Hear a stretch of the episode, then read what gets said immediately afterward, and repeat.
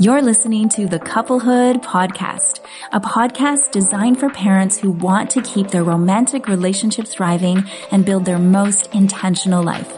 I'm your host, Allison Villa, psychotherapist and relationship expert.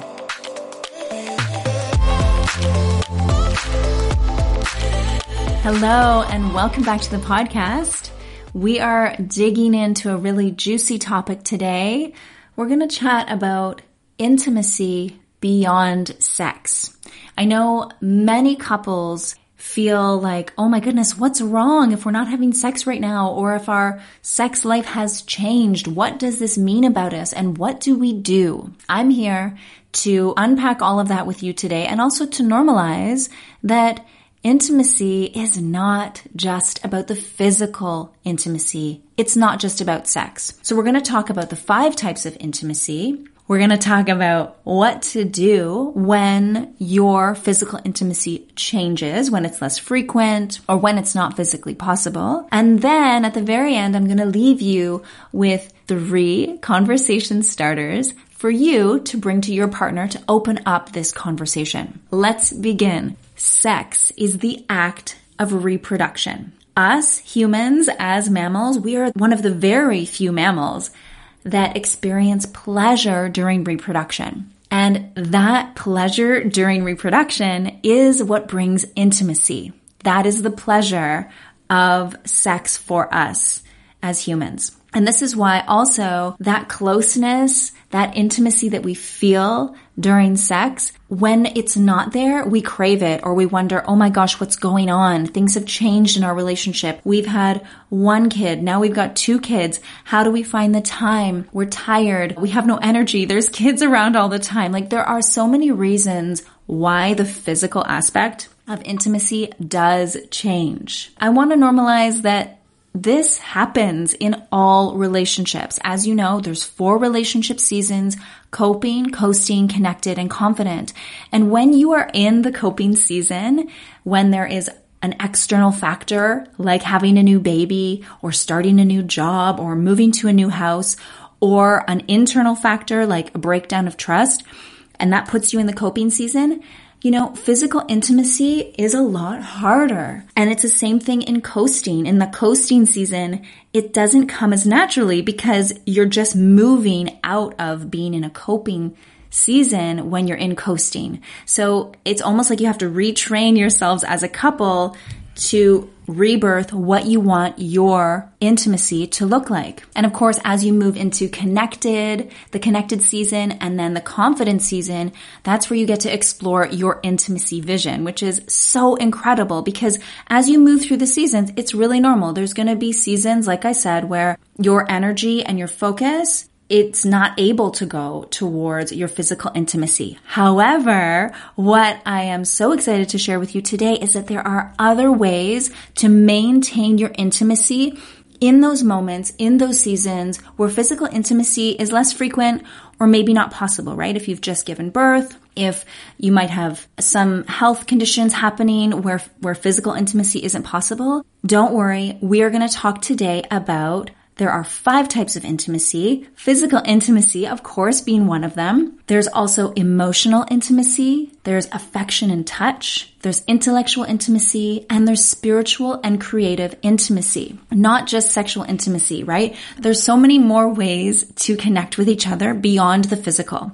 And I would even argue that those in between moments of connection, I call those emotional foreplay, those make, when you are really good at your emotional foreplay and all these other types of intimacy, it elevates your sexual and physical intimacy even more once you have the time and space to get back into that. So let's talk about these in a little bit more detail. Emotional intimacy. So let's say you've just had a baby, you're physically not able to have sex and you're going through a lot of changes in your own body and your partner is also going through changes as they see you going through the physical changes and there's a lot going on in your relationship in these this early year of becoming parents, right? Emotional intimacy is a wonderful way to stay connected when that physical aspect is not possible. Emotional intimacy, what is that? That is you talking about the things that your heart is is speaking about, right?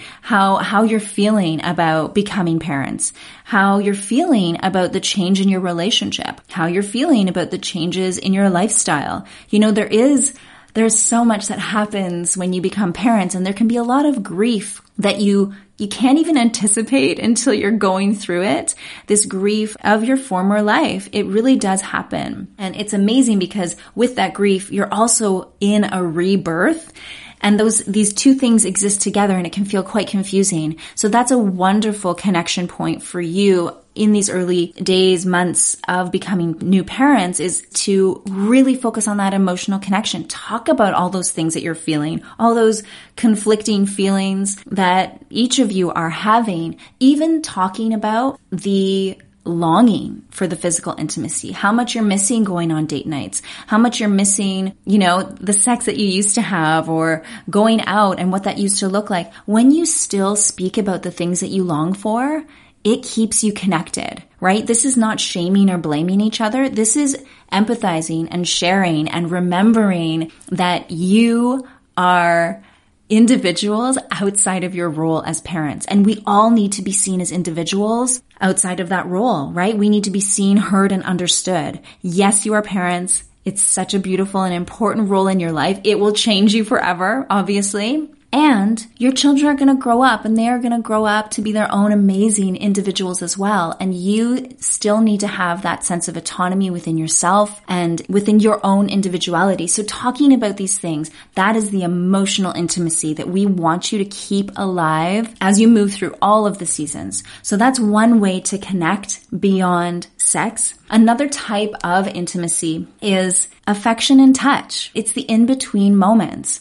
And it's going to be different for each person and each couple, right? Everyone is unique. And so obviously that makes every couple unique. And I want you to keep this in mind as I'm going through these different types of intimacy. There's no right or wrong. Do not compare yourself to others or compare how you think other couples are doing or not doing or what they're doing or what they're what they are doing or not doing just focus on you what do you need what's happening with you and your partner bring it back to you so Affection and touch is another beautiful form of intimacy, right? Those are the in-between moments. That is touching your partner's hand while they're doing the dishes. That's a little bum tap on your way out the door. That is a kiss first thing in the morning. That is snuggling as you go to bed at night or while you're watching a show. That is Saturday mornings having sexy shower time. So you're having skin to skin time with each other. All of these little moments of affection and touch. These are all the ways that we stay connected with our intimacy as a couple when the sexual intimacy is not on the table as much as you may like. Remember, these in between moments, these are so important, right? This emotional foreplay, this is what I, this is how I kind of encompass all of these other types of intimacy. I consider it emotional foreplay because when you are consistent with your emotional foreplay, it just, like I said before, it elevates your, your sexual, your physical intimacy once that becomes more frequent. And then, of course, once you bring sex, sex back into the picture again, you've got all of these other ways to connect and it just elevates your connection as a couple. It's so, so incredible. So affection and touch, that's another one. Intellectual intimacy. This is another great one. And this can look like sharing an article with your partner and then chatting about it or sharing a podcast like this one with them and then chatting about it.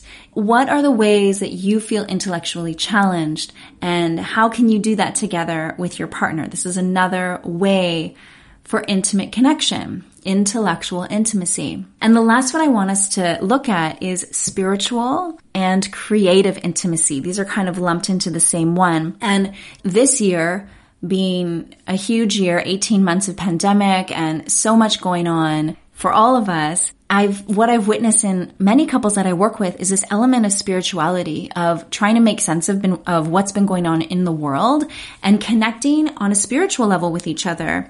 That is so intimate, right? Like remembering that we're all part of something greater.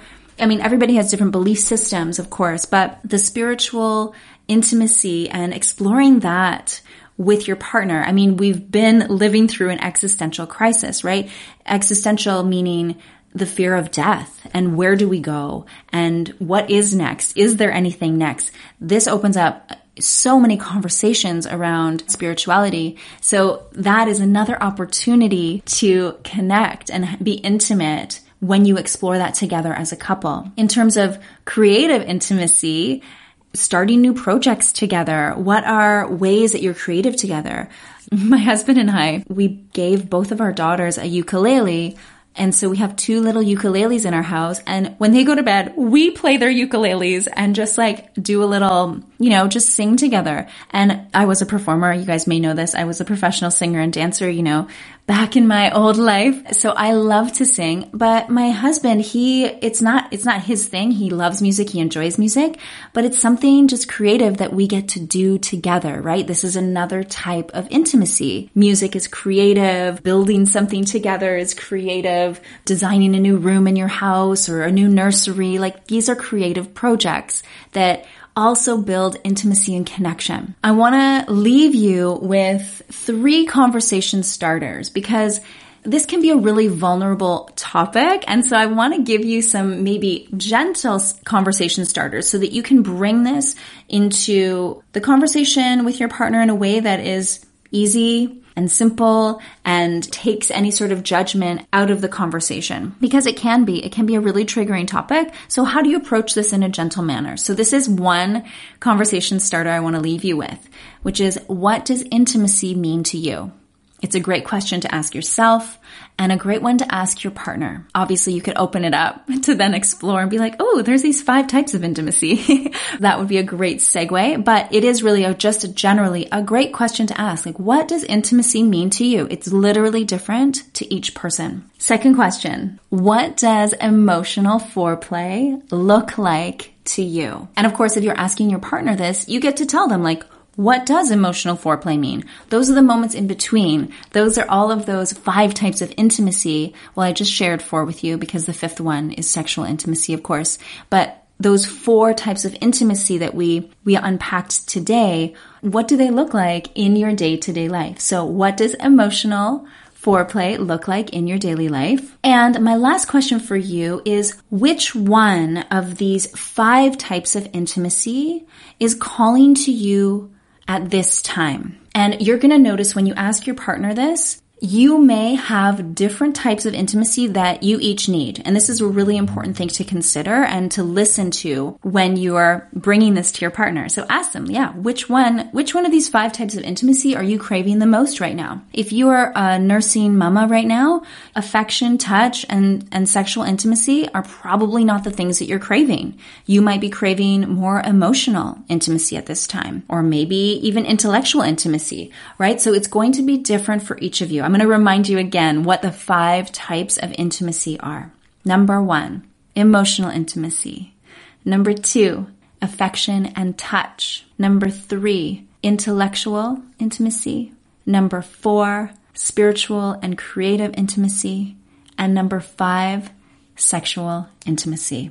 I hope this has been useful for you and it helps to normalize wherever you are on your journey as a couple. Know that every single relationship goes through highs and lows and f- different frequencies of their physical intimacy and keeping these you know, five types of intimacy as a part of your relationship toolbox is so, so important because then when the physical intimacy is not as present, this helps for you to stay connected as a couple through all of those seasons. Thank you so much for being here today, and I wish you well in your conversation with your partner as you gently unpack intimacy beyond sex. All right, you guys, wishing you well, and we will connect next week.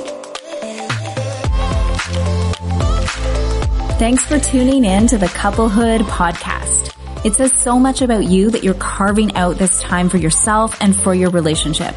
If you've enjoyed this episode, please leave us a review. Your ratings and reviews help more people like you find the podcast. Don't forget to subscribe and share this episode with someone you think would love it. Head over to AllisonVilla.com to learn more. A special shout out to my podcast editor, Emily Milling from theultimatecreative.com. You are a rock star. All right, you guys. Until next time, I'm Allison Villa wishing you love on your couplehood journey.